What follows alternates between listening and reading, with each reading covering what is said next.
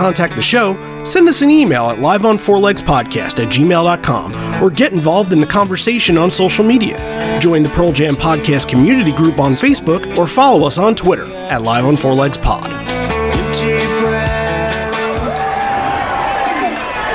song is a get out of jail song for our friend Al Jourgensen. It's de- dedicated to the Al's Penis Faucet Ranch. And away we go. You're listening to Live on Four Legs, the live Pearl Jam podcast experience, featuring Mr. Stone Gossard.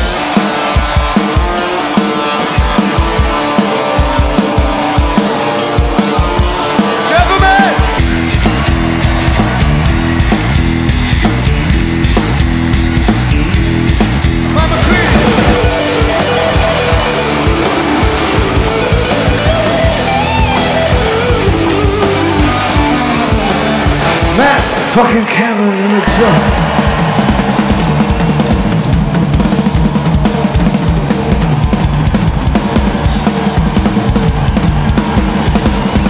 Mr. Boom Gaspar!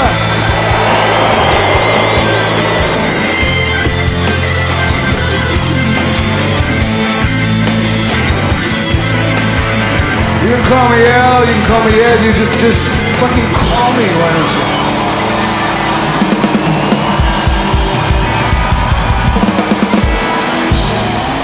Hey, everybody, now welcome to Live on Four Legs, a definitive live Pearl Jam podcast.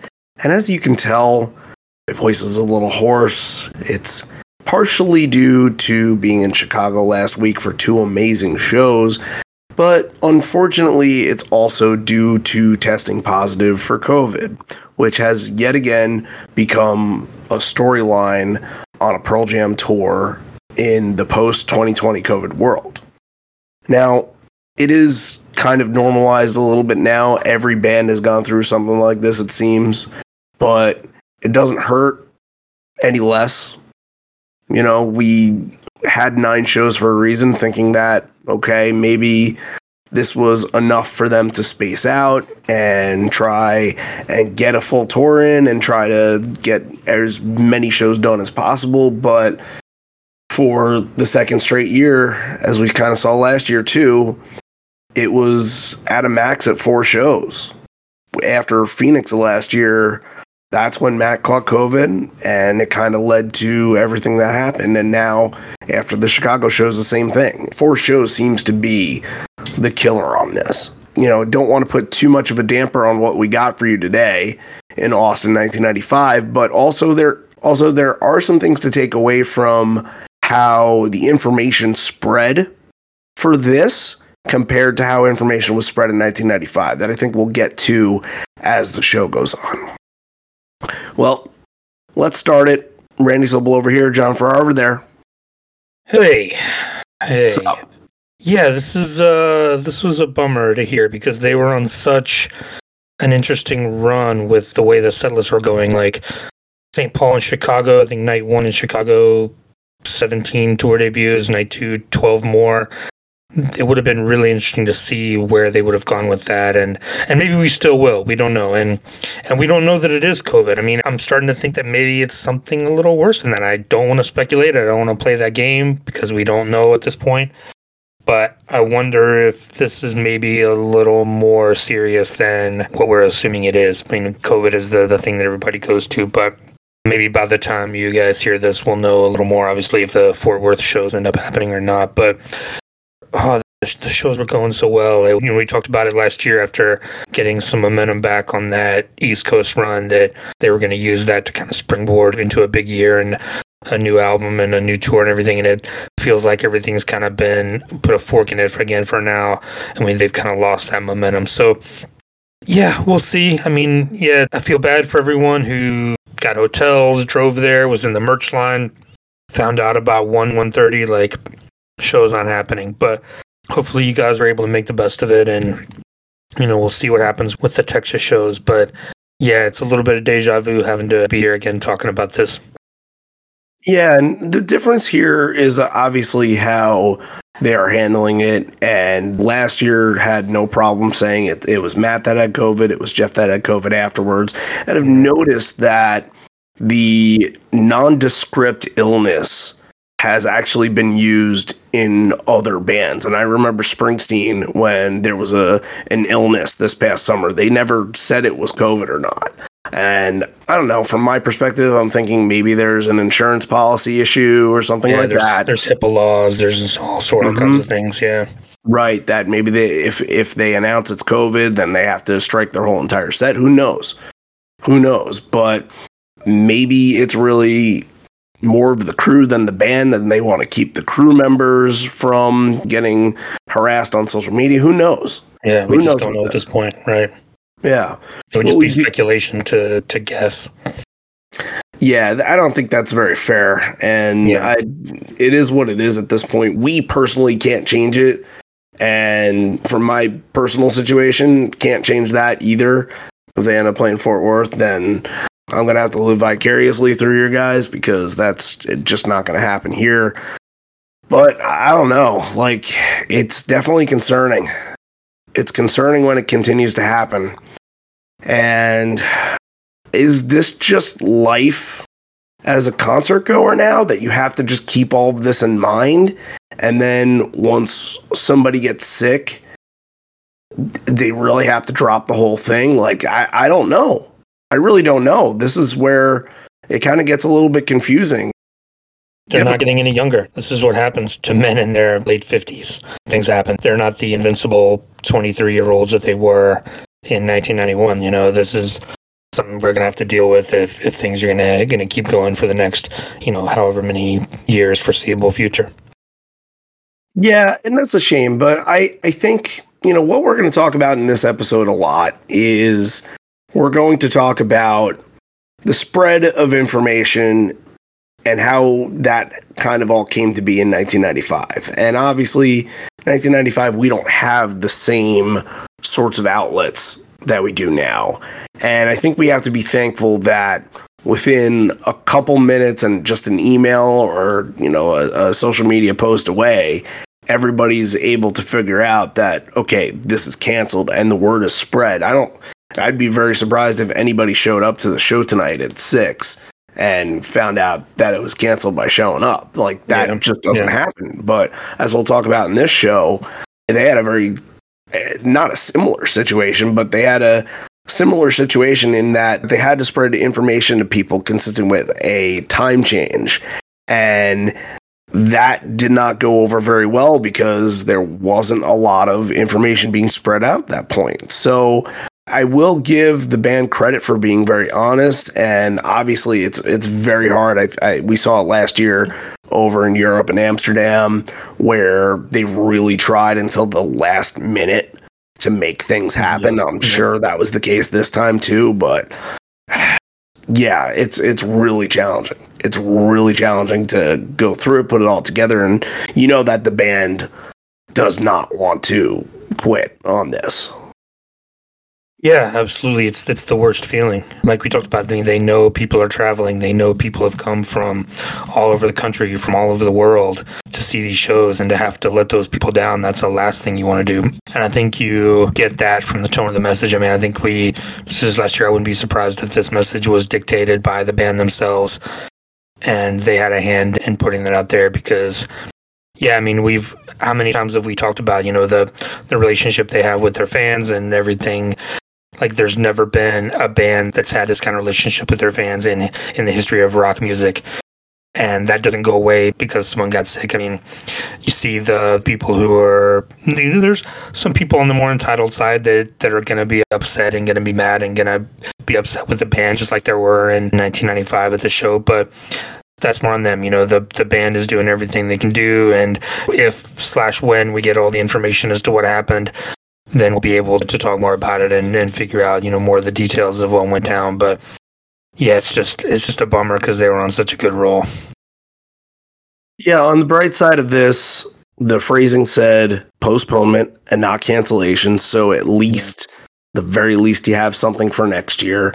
Yeah, a lot of people I know that are local, they might be antsy waiting and all that, but it just might have to be the case for some of these shows. And I got really nothing. We've kind of exhausted sort of the whole situation from last year to this year, and it just doesn't seem like there's any stopping it. Like from talking to a lot of people that went to Chicago, a very high percent of them caught COVID over those shows.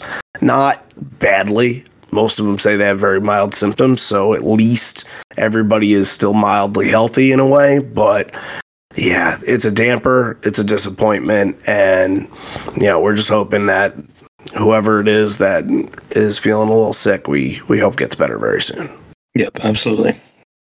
Okay, let's take some time to actually talk about Austin here and what happened because there's a lot happening at this show from 1995. Now, I think to kind of start, the story here is that obviously they had to move four shows over from what was the tail end of the June July run. I believe that this show was originally supposed to be on July 2nd and got canceled because of the food poisoning incident at Golden Gate Park. They moved some over to September, they move a couple over to November as well.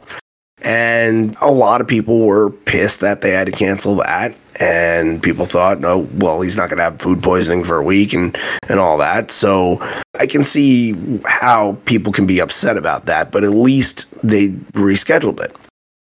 However, the next thing that happens is that Pearl Jam and the company that runs South Park Meadows had to change up their schedule for them to start the show at four. And look, you guys know how information is. You can tweet something out, you can send something out in about five seconds, the whole entire world knows. And in about 10 seconds, it's old news.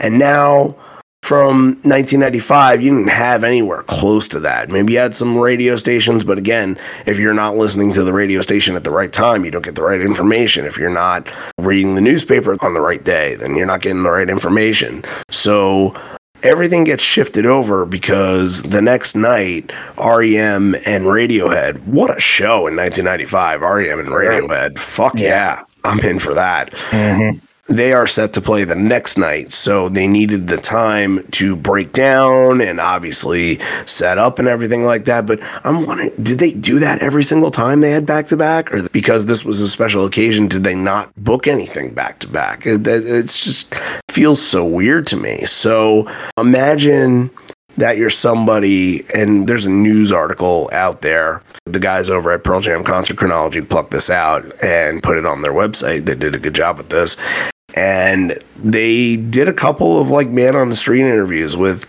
people that showed up at like 7 7.15 and when they show up it's in the encore already. And they basically missed the whole entire show. And people were really pissed about it to the point where some of them said i swear off pearl jam for the rest of my life. And i get that especially if it's a favorite band of yours. You know, one time it's like, all right, I get the scenario, but the second time, and it is a little deceiving when you don't know that information, in especially a week's time. And the report said that they sent out postcards. Well, everybody knows that postcards can get lost in the mail or not show up on the right time. It happens. So I guess this is an example of how information just didn't spread around this time. You know, the Ramones opened up this show. I think the Ramones, you know, go on at 4:30 or five o'clock, whatever it is in the afternoon. Imagine that with their leather jackets and all that in the Austin heat in the afternoon. That must have been crazy. And then I think the story is Pearl Jam went on a little before six o'clock. So yeah, if you showed up at 7:30, you're basically at the end of it. It's so weird. Like I said, I, I wish you know I had more information about what led to this and what the process was like from the venue's perspective, because you know you're running a risk in this. Like rock and roll concerts in the afternoon as a dicey proposition in 1995. Like changing the time is borderline unforgivable. And I would have been real mad too. I don't blame those people. It's very weird, and it made it seem like in that article that the venue was putting blame on Pearl Jam and basically saying, well, they're probably not going to accept your refund. And that was pretty crappy on them to do that. But in this instance, it is everybody's fault, and everybody should just Mhm. raise their hand and say guilty is charged and do right. But I don't think anybody did right by those fans in this scenario, unfortunately. But it was a very, very difficult time with Ticketmaster not being an outlet for them and not having sustainability with any of the tour. So that's just what you get. And it's very unfortunate. But also, for the people that did show up at four, it was 105 degrees, is what some people said. Right. And you're getting down to Texas, so it's obviously going to be hot. Everything in Texas, any time of year, it's going to be a hot day.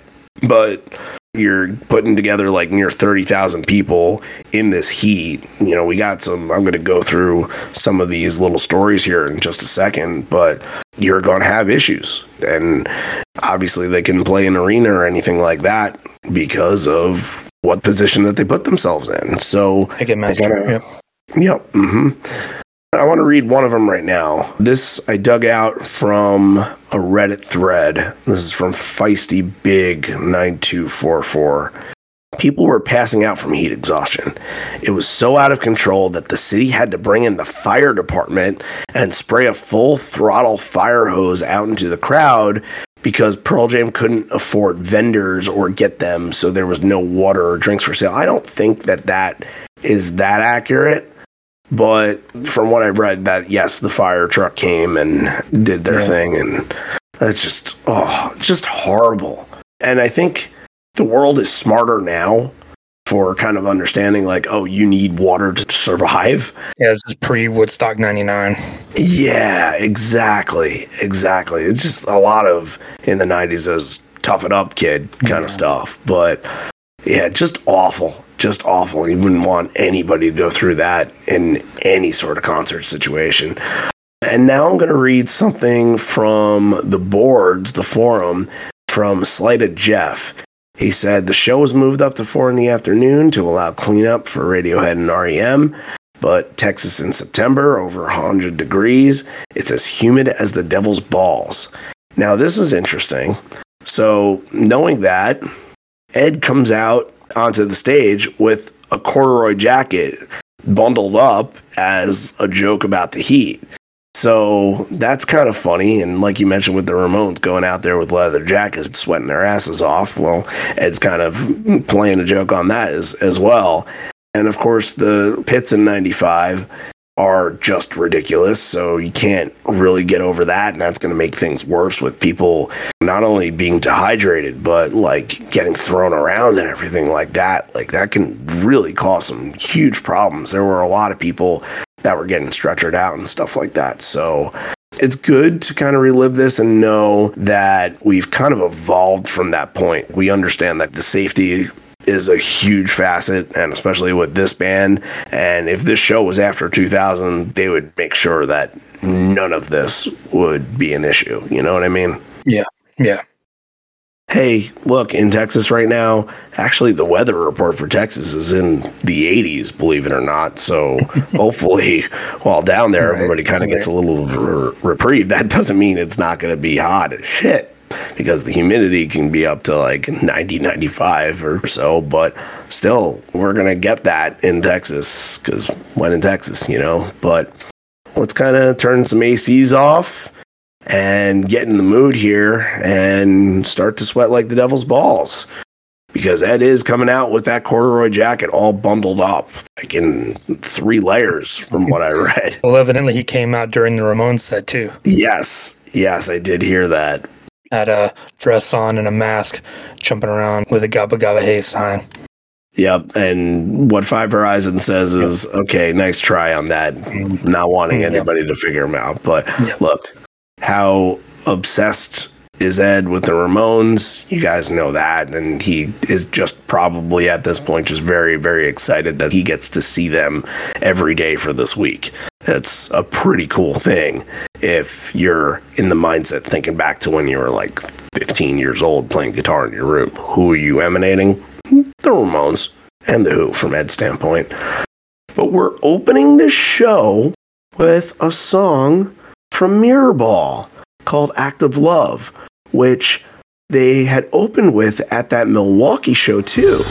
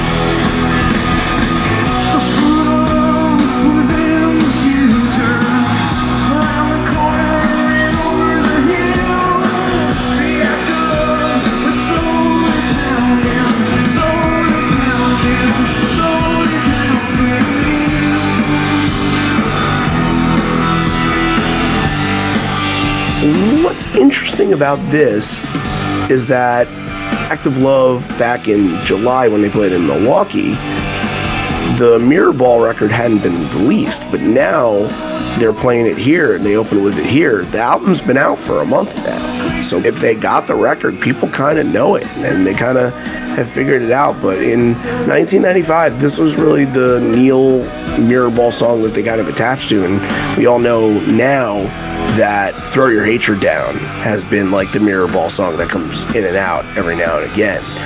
But I love them bringing Act of Love and, and making it an opener, and it kind of becomes one of those things just lost in time. You just never see this, a song a part of the set, but it's it's such a fun song to hear Jack just kind of chop that tree down. Like I always talk about that, just that precision beat that he has on Corduroy, where it feels like he's chopping.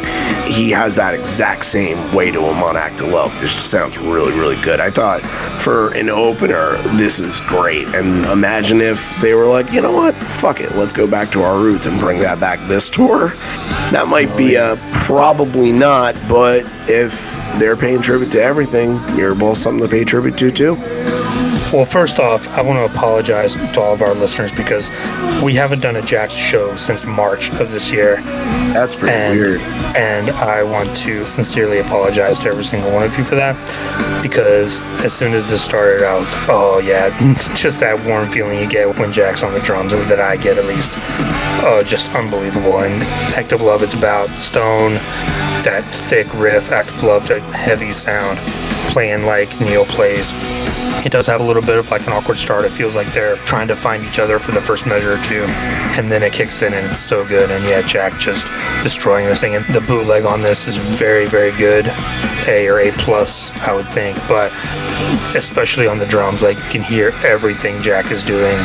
If you're a fan of, of the Jack era, like definitely if you haven't gone back to this in a while go back and listen to it because it's wonderful to hear every single thing that he's doing on every single song it was a pleasure and yeah act of love just a killer start to this thing Oh, we'll talk about Jack when it comes to immortality. I'm sure it won't be the only time we talk about Jack, but immortality especially is going to be a treat for you guys. So really good kickoff with Act of Love. Then you're going to go go in the last exit before Ed kind of stops and addresses things. But look, I thought that this was a massive Mike McCready show here. I thought that Mike was really on fire during this whole entire set. And it's starting with Go. And it sounded like Go solo kind of took the presence. And I've said this, there's a version of Corduroy where I've said this about the Montreal 2000 version, which is pretty highly lauded. And it feels like Mike is doing almost like an even flow solo on Go, which is just strange.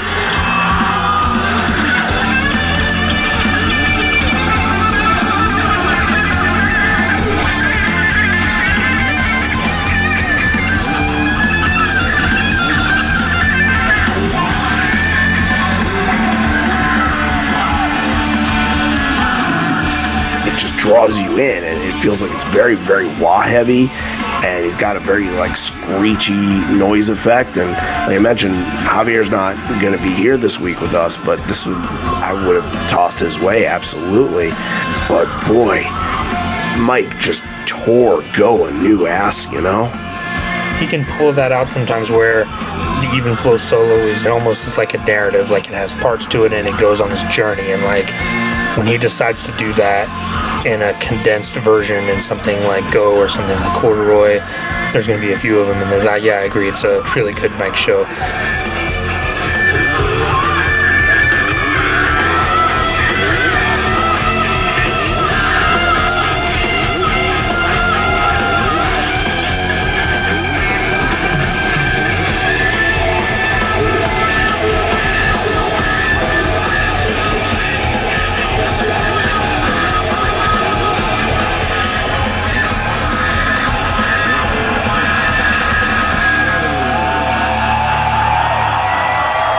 And you know, kind of what I was listening to with the first couple songs is that they aren't playing them at full speed capacity. It doesn't feel like they have a little like groove and rhythm to them. That's and I'm wondering, yeah. And I'm wondering if it's just not just Jack, but it's that they don't want to get too exhausted early on. If they're playing really fast early, then in that 105 degree heat, then they might not have a lot of energy for later. So they, they do a really good job of dispersing the songs in the set and kind of you know throwing in small town in the middle right there and and kind of doing some other things that break it up and just make it feel like they're fighting this massive heat wave. And it's smart. And we don't get to kind of see that a whole lot especially now that they don't play a lot of outdoor venues. So it's good that in 1995 they were thinking that because back when you're a little bit younger a crowd like this you'd maybe not want to pace yourself. You'd probably want to just play. But they did a smart thing And yeah, there's a few teases here interspersed throughout the set, and I think that's probably to kind of give Ed a break and give Jack a break and like get some water. I think yeah, you think you're probably right on that. I can see them right before they went on like, all right, pace yourself. We got to get through a lot of songs here. Let's make sure we don't run out of gas by the end. Yeah, and the next thing is, you know, Last Exit was very good here too. I don't want to Oh. like take anything away from that. It changes to four days, not much longer, and just absolutely rips into the mic at the end of this.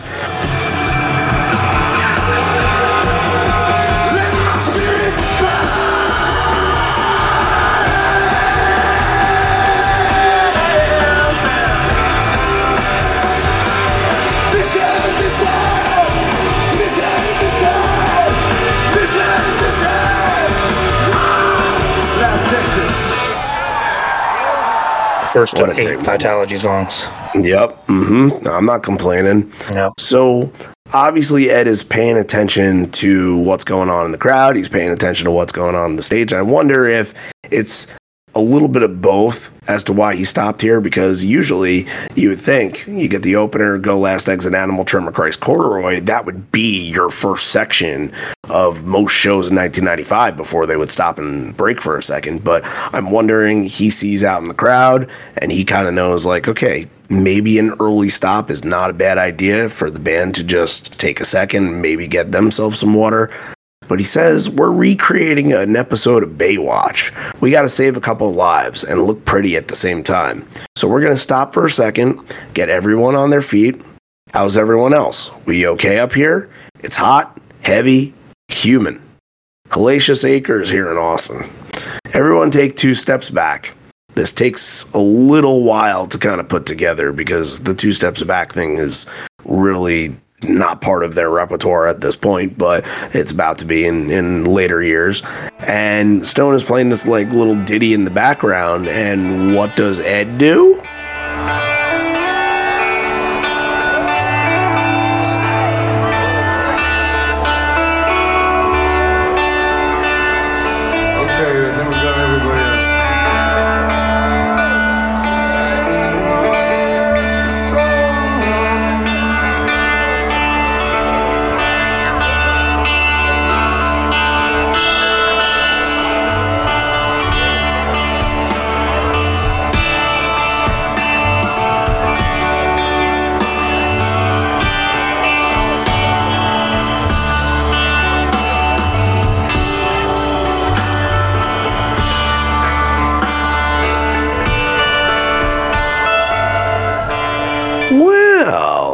Gives it a little bit of long road. That's stone reminiscent of those hard to imagine teases from 92.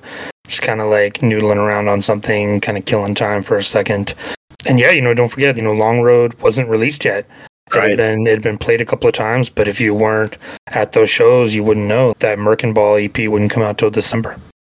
Right. And at this point, Long Road had only been played twice. Right. I don't think that anybody down in Austin, Texas was in either Casper or Wyoming. Hey, maybe they went up to Red Rocks who wouldn't go to Red Rocks, but Sure. it's very, very rare at that point in 1995. It would start getting implemented a little bit more in 96 after the EP came out. But it's interesting, you know, people in the crowd are like, probably not even paying attention. They're like, not what's going on here. And now, if he would have done that, the place would have just went nuts for that, and probably wouldn't have let them play another song. So that will get you an Animal, Tremor Christ, and Corduroy. I love how they rip from the Long Road tease right into Animal. I thought that that was really cool. And Animals, again, that's another Mike one here.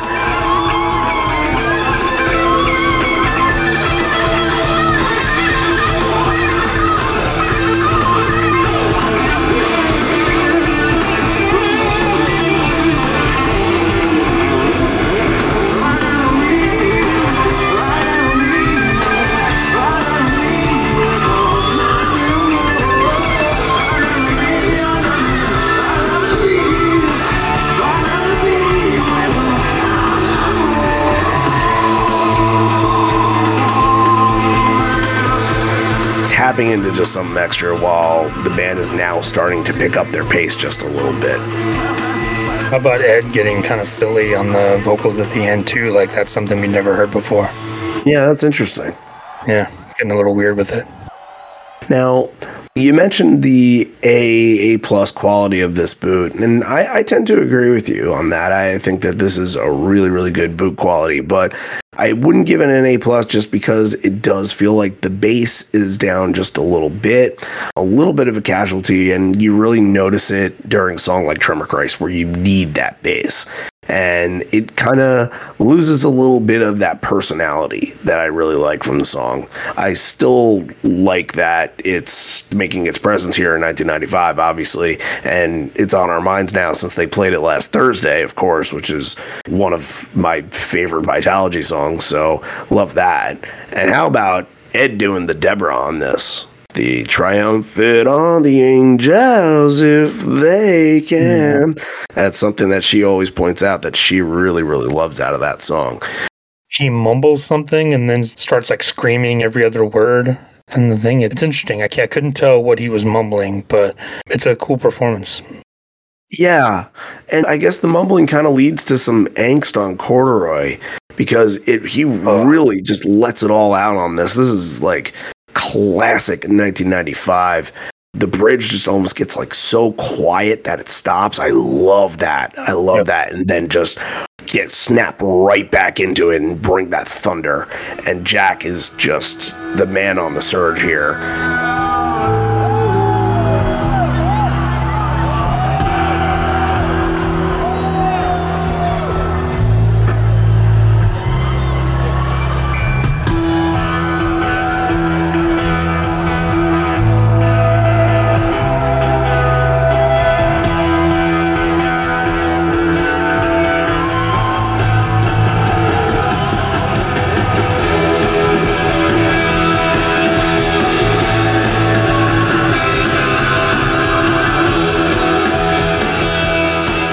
Tension, and Corduroy now is a little more relaxed, and you know they do different things with it. But 95 Corduroy, it feels like it could snap at any moment. The build up keeps going, and going, and then at the end, it's just so cathartic when it just lets loose. Mike's solo at the end of Corduroy is just unreal.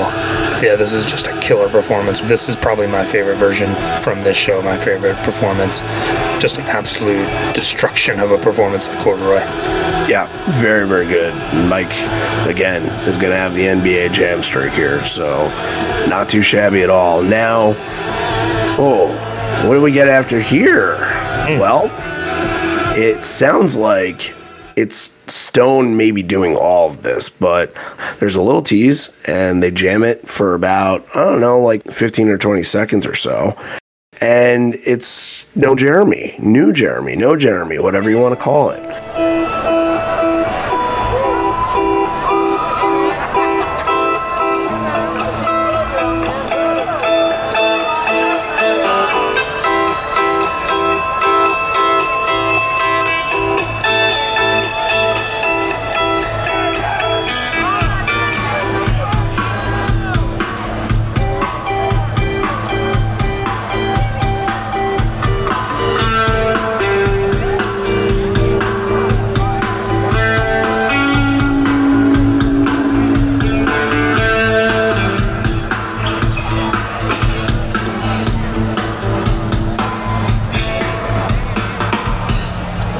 Actual song is not played at this show.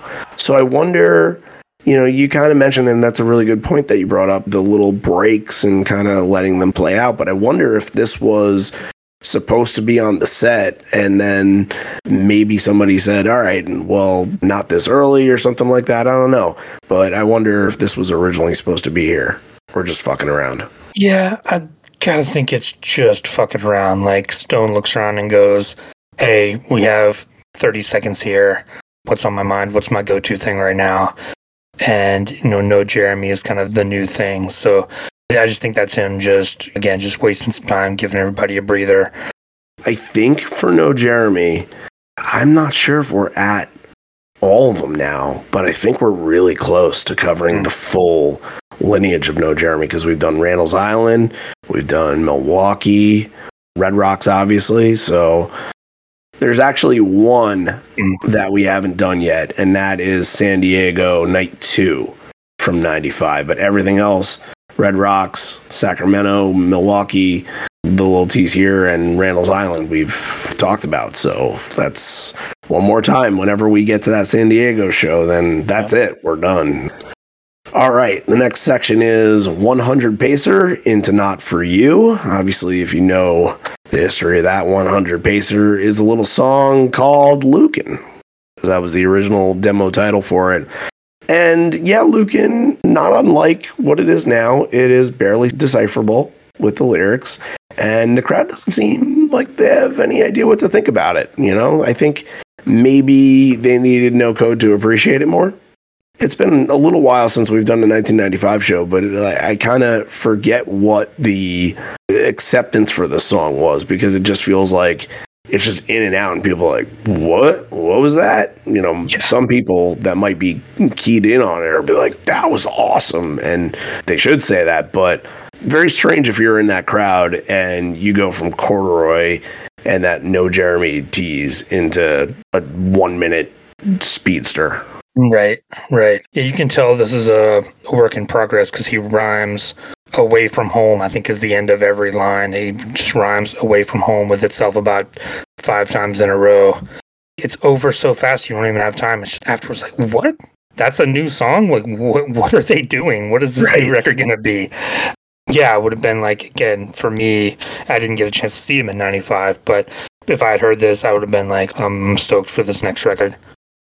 Not only that, but it is one of the earliest versions of the combo, the Lukin into Not Mhm. For You combo. So that, you And know, did, but again, they, they don't. There is a space there. They No, go straight right. into it, but Right. There's not that rolling drum beat. Actually, there is no rolling drum beat to start. They start with guitar on this one. Yep. And it's a perfect specimen for a 1995 version. The rage and intensity is is there.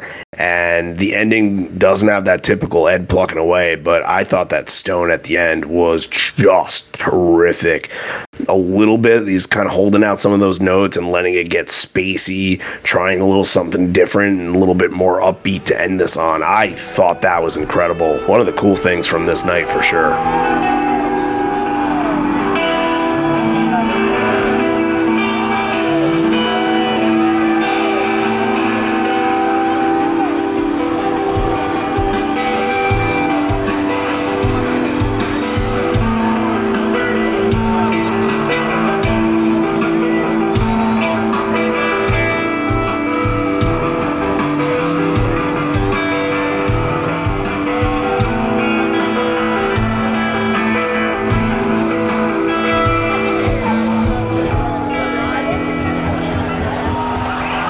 This is another highlight, one of the best songs of 1995. Not for you, yeah.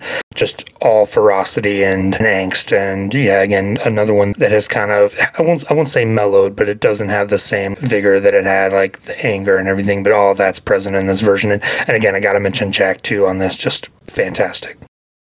All right, our section now, as I mentioned, small town, like in the middle of the set, you need a little breakup. Well, that's a good time to break it up.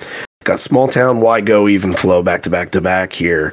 And it does feel a little weird sometimes when you go back to a version of Small Town that's not like in the 1998, 2000s, where they don't do a one, two, three, four, two, three. It's just one of those things you always kind of think that it's just a part of the lineage. But back here, it's really not the anthemic small town just yet. While it's a nice performance, it does feel like just kind of a buffer to the next thing. You know what I mean? Yeah, I mean, I'm looking at live footsteps here. Some of the other versus songs. Daughter has played 115 times, Rearview Mirror 103, Animal 107, Go 106. For Small Town here, it's only the 46th performance, like less than half of those other ones. So, yeah, definitely was not in the regular rotation at this time and hadn't become what it would yet become. Yeah, and now you got to look at it, and I think that it might have more plays than Rearview Mirror at this point. It does by 14. So that's just kind of an incredible swoop in and become that crowd favorite over time. And, you know, we talk about that a lot how songs just seem to get that second win of energy late in their career. And obviously that's one. Now, Why Go, very interesting to me because Why Go gets a little bit of an extended drum intro. And we've talked about this 1995 versions of Why Go before and how it was really after this era that they said, let's dump a couple songs, let's not go back to those. After San Diego, too. Yep. Yep. Then, of course, as we talked about a couple months ago, it doesn't return until Mansfield. So I'm wondering if they, at this point, are still trying to figure out new aspects to work into it. There are versions of Why Go from this era that I thought were a little rough. I love this one though, and I got to go back to Mike because he's just put another very loud and screechy solo on this. He is absolutely a highlight reel from this. You can't put anything past him. It's just been an incredible run in what, like 10 songs so far. Excellent.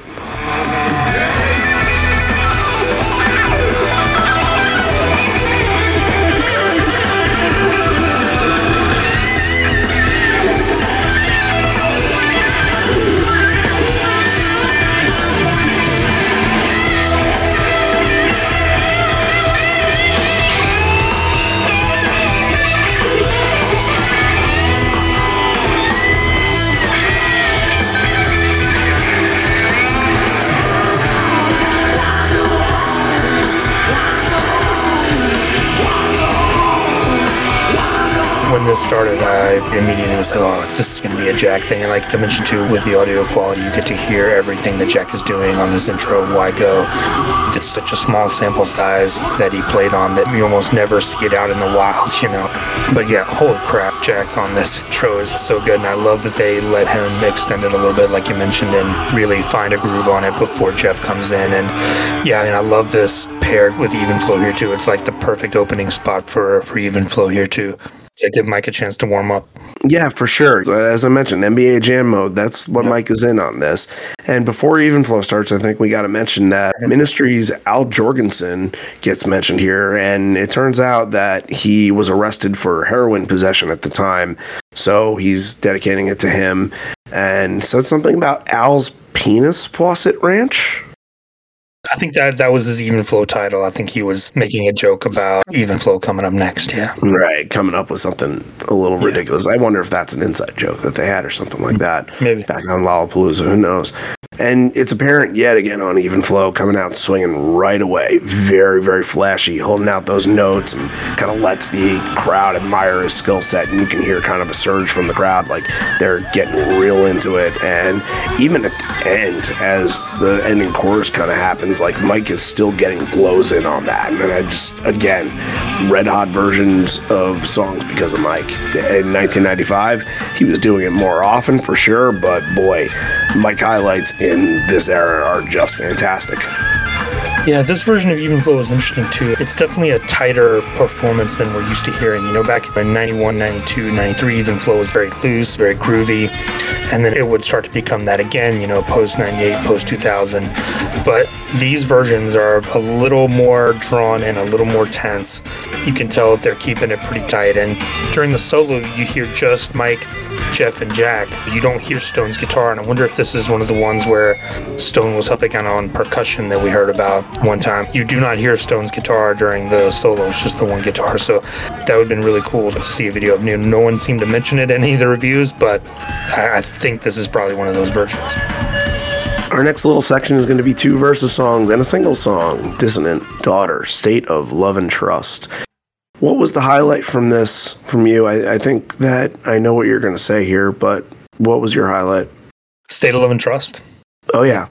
I think this is about Jack in this version. Oh, that break that Jack has in State of Love and Trust is one of the greatest things I've heard in a long time. Is this our first opportunity to give Jack a filthy fill moment? Absolutely.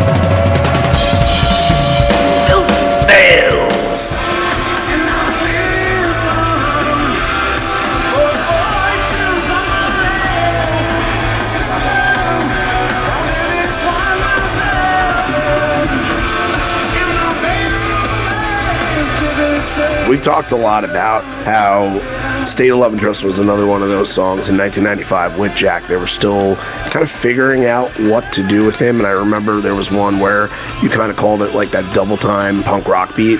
And they go back to it, but it worked for this, I thought. Like as they're picking up pace and Mike is doing his thing on another killer solo, it does feel like almost that double time is very reminiscent of how he works with Last Exit on State of Love and Trust. I thought that that was kind of cool implemented that way. Yeah, I absolutely love this version. Jack just added so much. They can do so many more things with Jack behind the kit and just explore different things. And yes, State of Love and Trust here is very, very good. But that improv on Daughter is very good too. Yeah, a little bit stark there at doing some vocal stretches at the end. And I guess it was just an improv thing. It, he made it seem like it was, you know, something that was pretty normal to him. But before getting into WMA, he's just doing some random stuff, which Yeah, is it's got- always welcome. It's got hints of like there's shades go down in there a couple of times, and he says standing up on top of the world. And in my dreams, I was a beautiful girl. Like shades are raised, can't be brave. I think it fits really well with the daughter lyrics, almost like an extra verse of daughter or something, like adding something to the story. It was very very cool. Yeah, I don't disagree with that at all. Yeah. I, I guess from the standpoint of the lyrics, they just seemed so defined that it did feel like something that Ed had heard before and used. But obviously, we know how good he is with lyrics anyway, so it doesn't Yeah. matter. All right, there's an extended break a little bit before Ed actually takes the mic, and it sounds like maybe this is the point where maybe the fire engine comes in and sprays water. But he says, Water's the most valuable stuff in the world three fourths of our bodies are made up of water. You guys put together an ocean. The guys who played before us don't have any waters in their body. They just got punk rock and they're called the Ramones. And now for the next six songs, I'm going to package two and two and two and two and two and two together because Mirror and I got shit together are incredible and Immortality in Black and Black Circle and Alive. They all kind of seem like they're never played in this fashion alongside of each other. But when they are, every song feeds off the last one. You wouldn't think that I Got Shit would ever fall in Rearview Mirror because, A, especially at the time, I Got Shit is in the same boat as Long Road. It's being played a little more. But Rearview Mirror, we all kind of are fixated on. That's an end of set song. But to get that here and to hear the balance of that, very, very well done. And then Immortality in Black, you think after either of those songs, Immortality, they would kind of go something more upbeat. After Black, they would kind of go something more upbeat. But having those back to back bring a different dynamic into this. And then Black Circle and Alive isn't like uncommon, but it's just another defiant moment of how those two songs can blend so well and get the excitement back after Black and get something real fast before getting something anthemic. What do you think about all Yeah, this is just a murderer's row of songs from State of Love and Trust on. I mean, Rearview Mirror could easily be the highlight of the show, but it might not make the top three. You're looking at like such a hypnotic jam part to it. It gets kind of slow. The staccato guitar at the end, which I think is Mike, super cool. Like just adding these textures to it, and then Jack on top of that, and the way he locks in with Jeff on it is just fantastic. Like Rearview Mirror is amazing in this, and the transition from rearview mirror into I got shit is unbelievable too. Like how they get from one to the other is just perfect. You know, I got shit with Jack again. Just love that song again. Another one that we talked about with Long Road that's unreleased at the time. You're thinking like, oh, like this is a new song. Like this album's gonna be amazing. Yeah, then you kind of go on this little mini journey. Like Rearview Mirror builds it up. Like it's not a big open rearview mirror. It's more tight. Like I said, like hypnotic, and then you build it up with Immortality Black. It's very, very well done. Yeah, I love Rearview Mirror at the end where Ed is getting very visceral. His voice is really unleashed on that. And then there are these little fills from the guitars at the end of it, kind of ringing out and making it bigger as Jack just keeps pounding harder and harder and harder away. Like that is really, really cool how they added that in. But also, for I Got Shit, it does feel like it's a little bit different because Mike isn't really playing those high pitched chords. It's a little more bluesier. And dare I say, like, it taps into even more of what Neil Young can bring to the table here, too. It kind of sounded a little bit like that, maybe mixed with a little Stevie Ray Vaughan. But this version almost kind of sounded like I Got Shit and Dissident sort of had a love child, and it just got such a different, unique feel to it.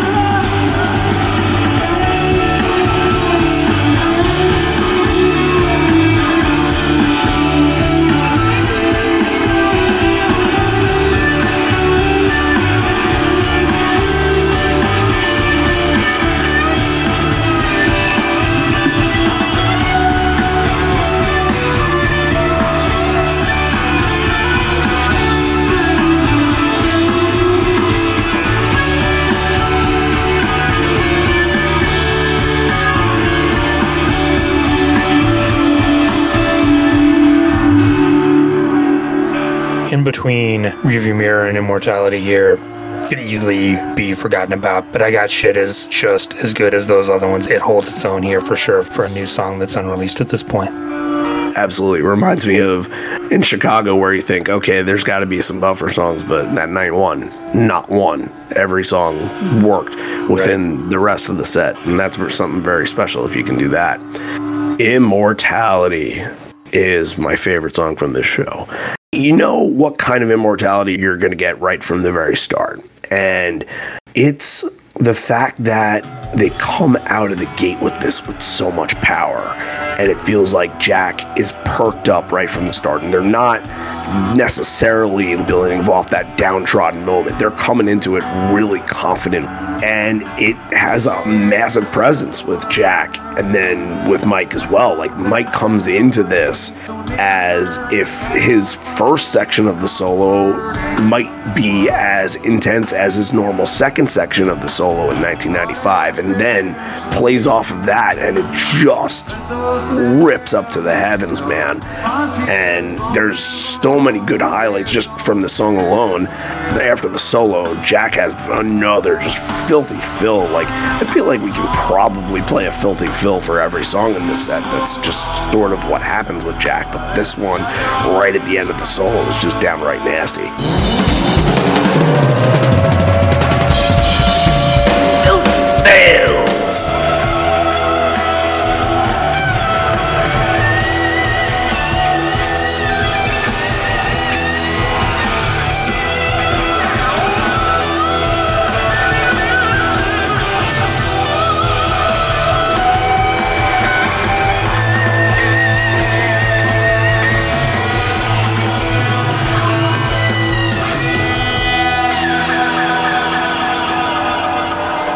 then the ending, of course. Jack is manhandling this whole thing. And it's one of these where you kind of just think it's over and it's just about to calm down. It's just about to land the plane, but Jack is getting in some more jabs. It's just, oh, unbelievable performance of this before getting into a very, very great performance of Black as well.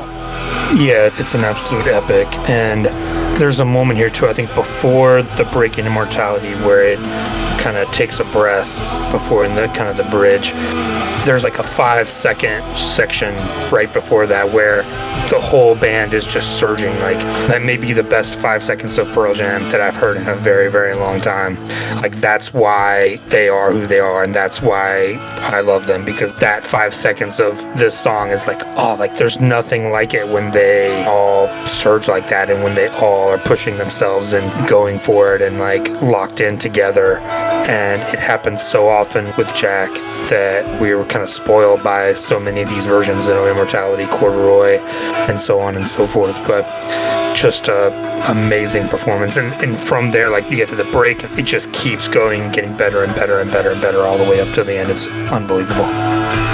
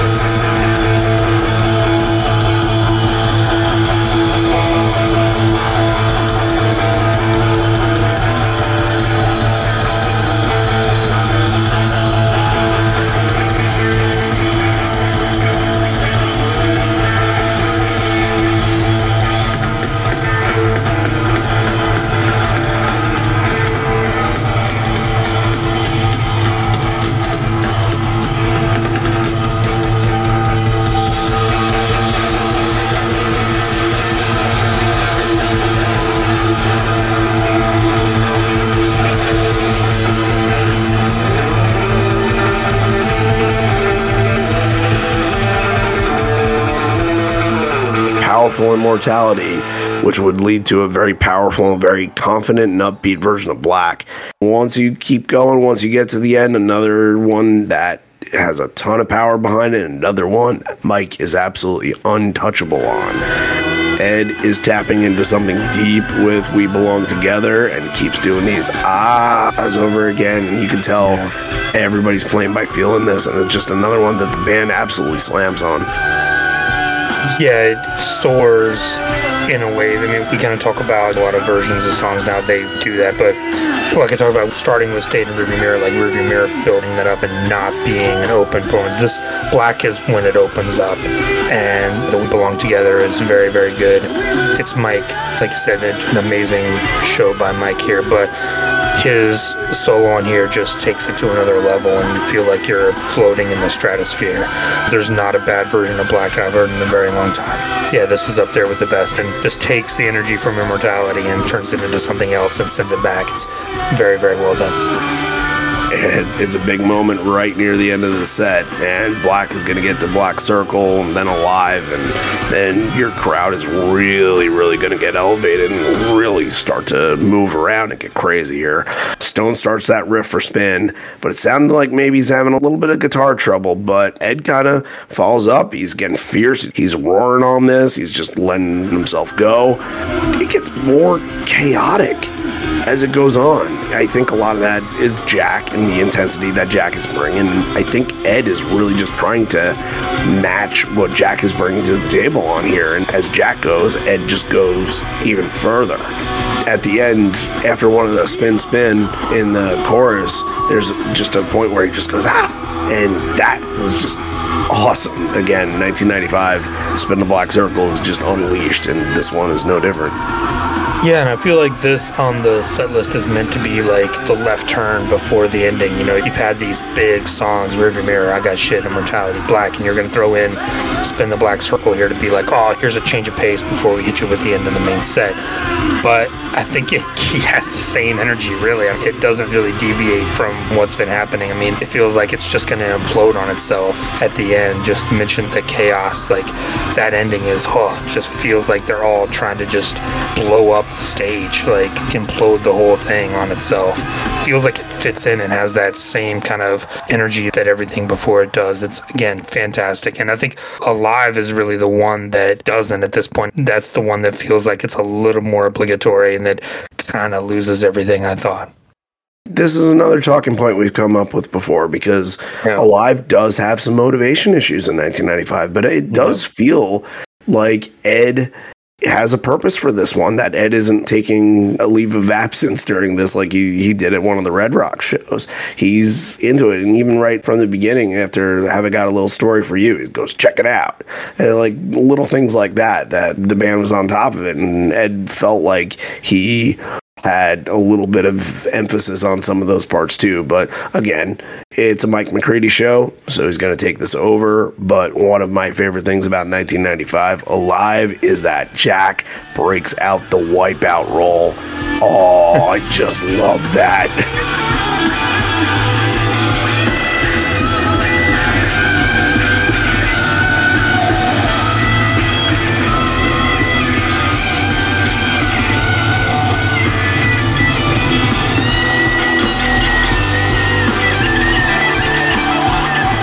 Is one of my favorite things that Jack does during Alive. Just excellent and fantastic. I'm here for it all day. See, to me, the check this out thing is him kind of distancing himself from it and trying to separate it a little bit. And then he does the ready to fuck you, which is kind of like a throwaway thing, like, oh, you know, whatever. And then he gets things like, yeah, yeah, yeah, fuck off. And like, I think there's a little bit of hints in there that this is a little bit of a throwaway for him. Like, he's not feeling this like he was on Immortality and Corduroy and some of the other great performances we've talked about. Possibly, but the band is on top of everything, and that's what's crazy about Yeah, this. So, all right. Well, we're finally at the encore and pausing for station identification. Now, what's interesting about this week, and what we're going to talk about this week, is that we don't have any karaoke or raffles or anything like that going on, which is great because we can't spend any time on that right now because our little run that we've been doing on Patreon with the show reviews happening in real time and instant reaction right after the show have gained a lot of traction. And when I mean a lot of traction, I mean that count them 50 brand new patrons have signed up. What? Wow. This doesn't happen, guys. That is that is a record. That is that is the new record. Yeah, I wasn't even counting old records, Yeah. to be honest with you. Right. Right. and unless something crazy happens on the next tour where it just gets bigger and bigger, I, I don't foresee this ever happening again. Unbelievable. And I know a lot of people obviously they want to hear the reaction and that's why they're joining up and that's totally cool. I'm fine by that. But you can see a lot of people in here have pledged for the entire year and have done the bonus leg for the duration of 2023 into September 2024 too. So we really appreciate that and, and thank people for that. But here we go. I think that this is going to be a little bit of a marathon. I'm Take, take a drink of water. I don't, you you didn't give me any of these names beforehand. I I can pull it up if you need me to take some. It might be a nice little test. Uh, let's let's see where we're at. Let's see where we're at because I'm trying to do all the bonus legs and and stuff like that. All right, all right, guys, let's do it. Before I get into any other name for the bonus leg guys, the first person I want to thank is Danny Baston. Now, I believe that Danny was a patron a long, long, long, long time ago. That's why I bring him up because he might have been one of the first people that we didn't know that became a patron. He didn't last very long, but it's very, very cool to see his name come up again. So I figured I'd mention that one first. All right, here we go. Here are the brand new bonus leg patrons Dennis Ludich, Marie Bingham, Greg Broughton, Kelly Rose and Franklin Frake, Frank Trent now, Matt Laricia, Cameron Henderson, Terrell Tangonen, Mark Lombardozzi, Paul Erdman, Ty, just Ty. There's going to be a couple of ones of these. Michael Mahoney, present tense 22. Would love to get to know you and get to know your name, but present tense 22. Christopher Johnson, Mark McQueen, Heidi Munsterman, Robert Eldridge, Jeff Wright, Stephanie Keogh, Luke Hell, Carl Manham, Matthew Mann, John Cowling, Wes, just Wes, Chris Laren, Lindsay Kraus, Rick Itchley, Jamie Van Duzen, Jeremy Selsky, David Bertotto, Levi Matson, Jay Tarian, Susan Dunmore, Anthony Parent, Jeremy Wong, Kaz, Clint Thomas, Matthew Van Buren, Jen Savadias Milne, and then two solo names here, two more Madonnas for you Mark and Nate. So, wow. Um, yeah. Thank you guys. That's that's humbling. yeah. Oh, now I'm just glad that everybody signed up, but I, I hope that everybody's really enjoying this stuff because it's like it's unlike anything else that's going on in this community right now. Think about it. Like, Sirius isn't really doing this.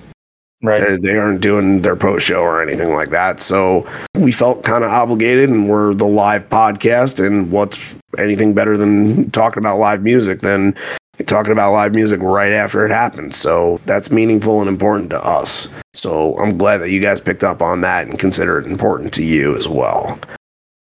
Now, I'm going to thank some Giggle Leg and Horizon Leg patrons too because I want to just do everything in order. So thank you, Robert Reeb. Thank you to Alex Booth. And thank you to a long time Live on Four Legs fan, Dawn McQueen, and somebody I spent a lot of time with in Chicago. Yeah. Just Dawn and Simon, just wonderful, wonderful people. So thank you so much to them. And then we also have two brand new Horizon Leg patrons, and one of them is Tracy Carifa. So Tracy, I got to meet in Chicago as well, and she is a very, very entertaining human being, and just Nice. love being around her. True Bostonite, so glad to have her aboard. And she told some Argentinians that I was the president of the Pearl Jam fans. So uh, there's that, and they were really excited to take pictures with me. So I guess I'll take it. I guess I'll take it. So thank you, Tracy. And then the other Horizon Leg tier member is Howard Wolfson. So that's awesome. That was like 50 or so people. Thank you guys so much. That's Yep. unbelievable. Yep.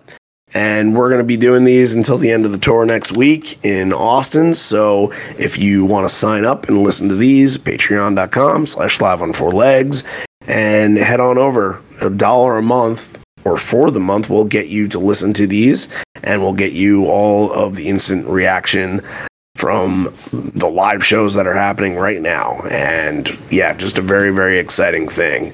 And I hope you all get to enjoy listening to it. So nothing else to say after that. So I that that, that was I think enough for the year right there. I think we've hit our allotment, but Patreon doesn't really have an allotment. So thankfully, anybody that wants to join in and get more content can join in and get more content. So that's what it's all about. That's it. It's fun. So let's go back to the rock. All right. Ed is coming out here.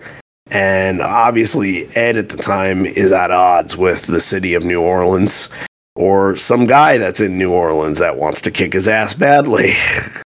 if you don't know the story, in 1993, in between one of those three shows that happened, Eddie got arrested along with Jack McDowell for getting into a little bit of a barroom scuffle with somebody that called Ed out. And that, I believe, is the only time that Ed's ever been arrested. So there you go.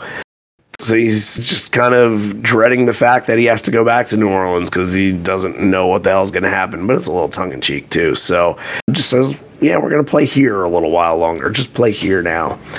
So, way we're going to start off the encore is Once into Sonic Reducer, and Once is dedicated to Uncle Joey. I think we all know who that is with who opened.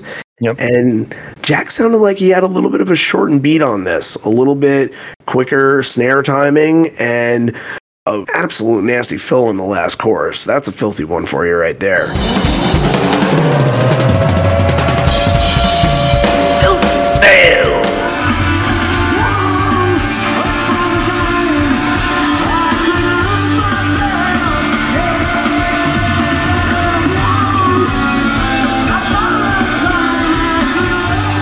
This is another one that I think Jack was playing around on a little bit at the time and seeing what they had with it. Yeah, he's so interesting on the 10 songs because that's not his wheelhouse. And it's so interesting to go back and hear his take on some of these things because, you know, this is the only time that they hadn't done once since the Far East run back in March. So, not one that they were busting out all the time. And yeah, and, very interesting to hear his take on it. It's a little bit different, but once is not his wheelhouse, really. Yep, it stuck around. It didn't go the way of Deep and Why Go, Right, but right. it sure could have. It's not like a necessity. It's not Jeremy or Even Flow or Live or even Porch. They kept it around because they still felt confident with it, I suppose. Sonic Reducer is going to go next, and before Sonic, Mike is actually teasing Baba real quick. Ooh, that's a Yep. dirty tease. you don't tease Baba and then go into something else, even if it is Sonic Reducer. Come on. Yeah, Baba is not for this crowd. You know, they're going to want Sonic Reducer more than Baba O'Riley. This is not a Baba O'Riley show.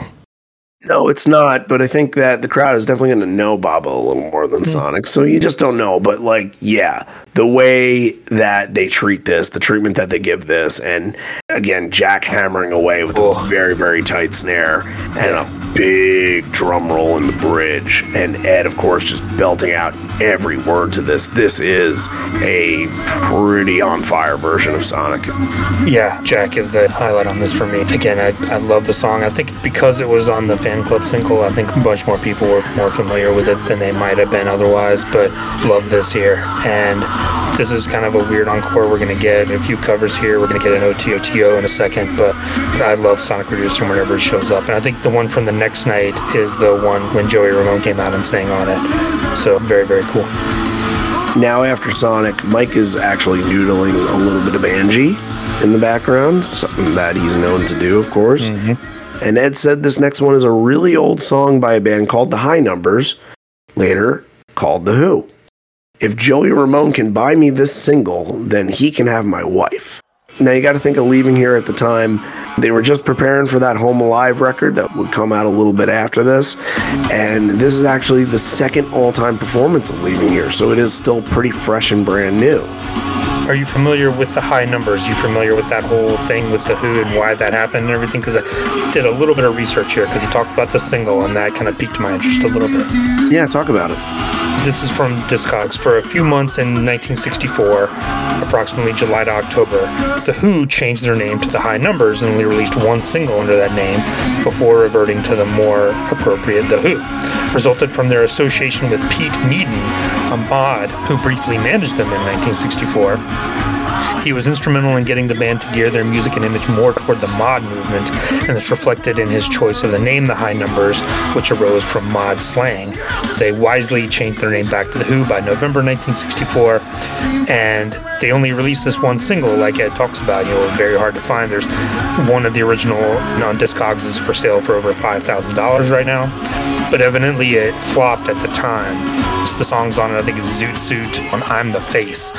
So Leaving Here isn't even on the single, but it'll set you back, released in 1964, and they went on to obviously bigger and better things in 65 and beyond. But that was kind of cool. I, I didn't, you know, you talk to people, we knew it was the high numbers and like turned into The Who, but it was actually a little kind of sidestep from The Who real quick, and then they went right back. Interesting. Yeah. I didn't really know much about that. So, yeah, thanks for sharing that. That's really cool. Now, out of leaving here, we go into what's been talked about a real lot on this podcast lately in very positive and glowing manner versions of Better Man and how they feel so exciting when we get to them now. They feel anthemic, they get the crowd involved. And I think a lot of those times where we're talking about those kind of versions, we go back to 1995 and say, it really didn't start off as a song like this. It wasn't anthemic. It didn't have a lot of crowd participation. It was kind of played very straightforward and straight through, and also had a very kind of country vibe to it. You know, it, this is them not really having an identity with the song just yet. Later in the next year in 96, they would start using the Save It for Later tag, but it wouldn't be anything close to what they would do now with the anthemic moments and all that. But Better Man is just kind of right here in the encore, and I don't even know if the crowd kind of sees it the way that it would be seen much later.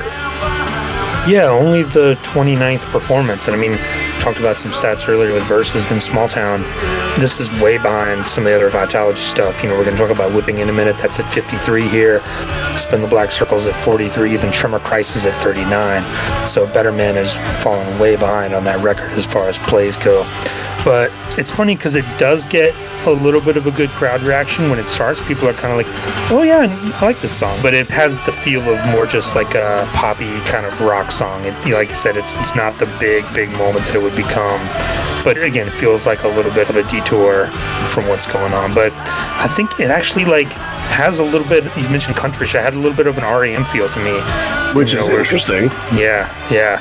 It feels like Better Man. It could be like a lost early Murmur Reckoning era REM song too. You can picture kind of Michael Stipe fumbling his way through those lyrics unintelligibly in the early '80s. But yeah, I don't mind this. You know, it's kind of interesting to go back and listen to. Obviously, Better Man is like this monolith now in in the set, but here it's just like kind of fits in with like leaving here and what's gonna come next. Just like, hey, here's this two and a half, three and a half minute pop song for you. Sure. And look, you kind of mentioned it right here. We mentioned it before. The band that is going to play the next show at the right time, at the proper time to play a show at this venue is is REM. And obviously that's on Ed's mind, so you cover an REM song. And the choice here is very interesting. Talk About the Passion, which is a terrific song off of Murmur.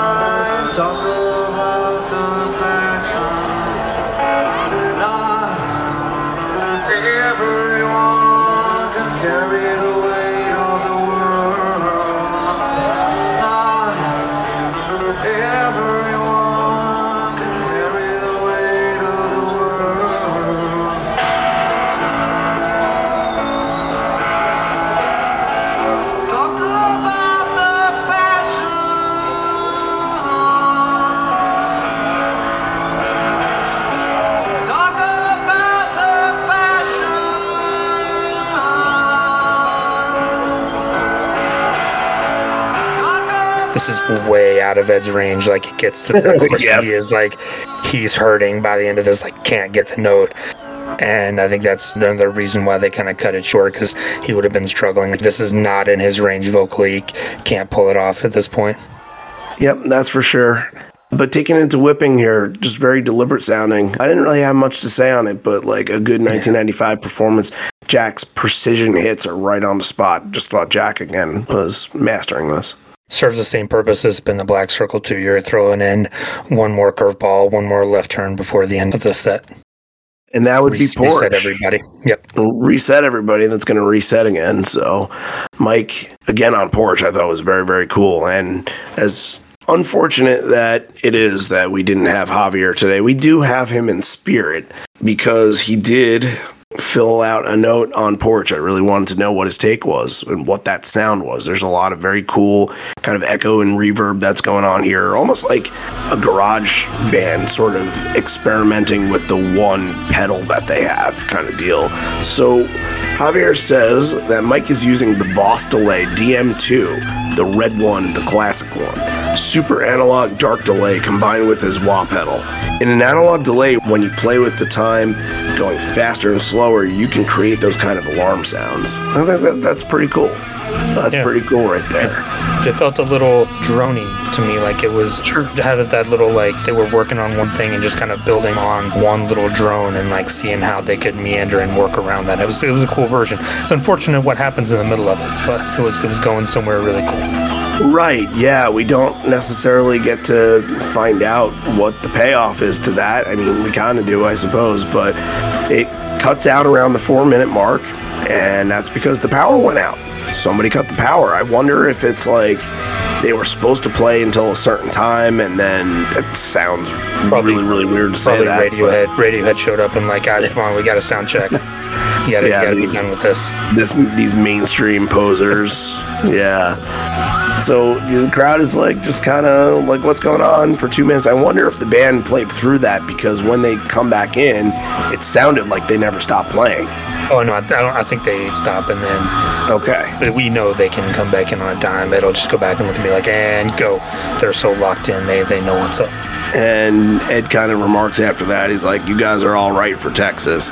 And then Jack at the end is, "He want filthy fills?" Well, he has about six of them. So there you go. He's very talented at the drums. All right. It is Encore 2, one song left. It says, We thank you for sticking with us through all that shit and the tickets and all. Trying to do it the right way is not the easy way. Probably why there's so many wrongs in this world. But with your support, we're able to continue on like that. Then he gives a shout out to artists from Austin, Texas area like Daniel Johnston. And he mentions a great roadie, Daniel Fine, who I don't really know the name of and couldn't find much information about, but uh, also mentions Gibby Haynes, the lead singer of the Butthole Surfers, and great guitar players like Stevie Ray Vaughan, and then I guess sort of loses and says, "Oh, great legends like Paul Bunyan." But historically, Paul Bunyan was from the North, right? Like Oh, I don't know. Minnesota territory. Maybe I don't I don't it know. was Texas. Hmm. Because he's always wearing like a winter Yeah. cap. Yeah, And I think there is a big Paul Bunyan in blue in Minnesota. I don't know. We're gonna have to talk to Kirk, who is the Minnesota guy, on that one. But I think he just kind of lost his train of thought a little bit. Now, Indifference apparently was being played as the sun was going down, and that is such a cool thing to think about because it is incredibly rare for Pearl Jam to start a show at four o'clock in any era aside from like Lollapalooza 1992. It just doesn't happen. yeah. It's a very, very slow and sparse version. Mostly it's just Jeff and Ed, and then in those little in between vocal verses, Stone and Jack will come in a little bit, but there's also a very, very cool moment with the crowd where Ed sort of misses I'll poison line, and you can hear the crowd fill in the gaps right there. I thought that that was very, very cool for a song that end of a very hard rocking record that doesn't necessarily have that same vibe. It's it's a little toned down a little bit for 1993, 1994, 1995. It might not be the favorite of anybody's, but it, it- the crowd seems to really fill in and take a liking to it, which is awesome to see. Yeah, this is so sparse that it's almost not a version of indifference. I'll explain what I mean by that in a minute. But yeah, you mentioned it like I think they went on you know, around six o'clock, so this would be around eight o'clock, which is imagine this at like twilight as the sun goes down. Super cool. But yeah, on indifference, like I almost wonder too if like Mike and Stone even came out because this is a, a different encore here. We're in encore two. I wonder if they were even on stage for most of this at some point because it's just Ed. Jeff is barely playing. Jack is barely keeping up along. You do hear Stone at one point. Yeah, he, they do come in. They're definitely there, but I don't know if Mike is there. It feels I like maybe Mike just, is there. just one guitar. I don't know if he was just too exhausted to come out and after Porch and everything that happened to come back and play. But yeah, I mean, you want quiet, you want restrained. Like, this is almost the quietest and the sparsest they've ever been. It's barely even there. for that crazy of a show and Mike getting all the moments that he did, it is kind of crazy that we do end out on this very, very sparse kind of stark version of this. And yeah. but the crowd is up for it. The crowd loves it. The crowd thanks them. All everybody that showed up at the right time. And Ed ends this one out by saying, We're all survivors. We'll see you next time. Go see the band Seaweed tonight at Emo's. That's a hell of a sentence right there. They were friends from Seattle, and then mentions 89.1 and go out into the parking lot and listen to us spin some records on that. So, all right. The difficulty of picking three from this one is going to be a story right here. So I'm just going to let you go first. fair enough. Fair enough. Yeah, I uh, have so many honorable mentions. Like, I want to pick Last Exit. I want to pick Why Go. I want to pick I Got Shit and Rearview Mirror. I want to pick Black and Porch and Indifference. But my number three is going to be Immortality. My number two is State of Love and Trust. And my number one is Corduroy. Yeah, there's a real lot of good stuff at this show. I mean, all those can be my honorable mention as well, but I would have to say that my number three is probably going to be I Got Shit Here. My number two, I thought the solo on Go was just explosive and something you really never get to hear on Go. So I'm going to say that's number two. My number one easily is Immortality. Hmm. That makes the show for me. All right, now we give this one a rating controversy that happened at the show, but the show is a classic 1995 show. So can't wait to hear what we come up with for this. Oh, my my base for 1995 is so high. I'm going to give this one a nine and a half. I'm right there. That is exactly what I felt like when I was listening to it on the plane on the way to Chicago, and nothing changed as the set went right through. It was a barn burner. And again, pleasure to hear Jack, pleasure to hear Mike on fire for this one. I thought the encore, if the encore was had a little bit more strength to it, then I think I might have gone 10 for this, yeah. but everything else was just right on point. All the intangibles that you get from 1995 are right there. Next week, we are going to do a little bit of Dave A, and it is a show that has 10 songs in the set list and that is being done for a purpose because we got two shows Monday and Tuesday to pay attention to and do instant reaction episodes for. So there isn't a whole lot of time for edit. So we decided to forfeit the show that we were originally supposed to do and then do something a little bit easier that won't take as much time for me in the edit room. So we are doing Lawrence, Kansas, the University of Kansas campus, Jayhawk, Rock Chalk. And that's a show from 1992. And there's not a lot of information around written about this, but there is video. And there is one thing that I've always known about this show that the video presents. And it's very, very classic 1992. So can't wait to talk about all that. And another afternoon show. But yeah, that one's a blank slate. It's going to be fun to talk about. Absolutely. Absolutely. All right. Well, if you like what you heard here, then feel free. If you're not subscribed to us, then feel free to go to Spotify, Apple, and hit that subscribe button. It'll pop up every time that we put out a new episode, which is Wednesdays primarily, but you never know. Things happen sometimes. We post a little early, we post a little late. Who knows? Post a little extra maybe. And if you like what we're doing, you can rate us five stars if you'd like. You do that on Spotify, you do it on Apple, but on Apple, you can also leave us a comment and let us, and really it's not just for us, but it's for the rest of the universe of Pearl Jam fans out there, know what they're getting into when they listen to this podcast. And as of this point in time, we have exactly 99 ratings on Apple Podcasts. So if you want to be the 100th rating out there, then please that was actually our goal a long time ago and forgot to kind of mention it because we got like so many in at once. We got like you know 30 or 40 in at one time that i'm just like oh well screw 100 we'll get to 100 at some point. But we are at 99 we just need one. That was the goal for the year and hey let's see if we can just run right by that and get as many as we can because it helps. It really does help the next person that is looking for something to listen to. So all right. So now on to next week, where it seems like we'll be done with all the shows. We won't have that reaction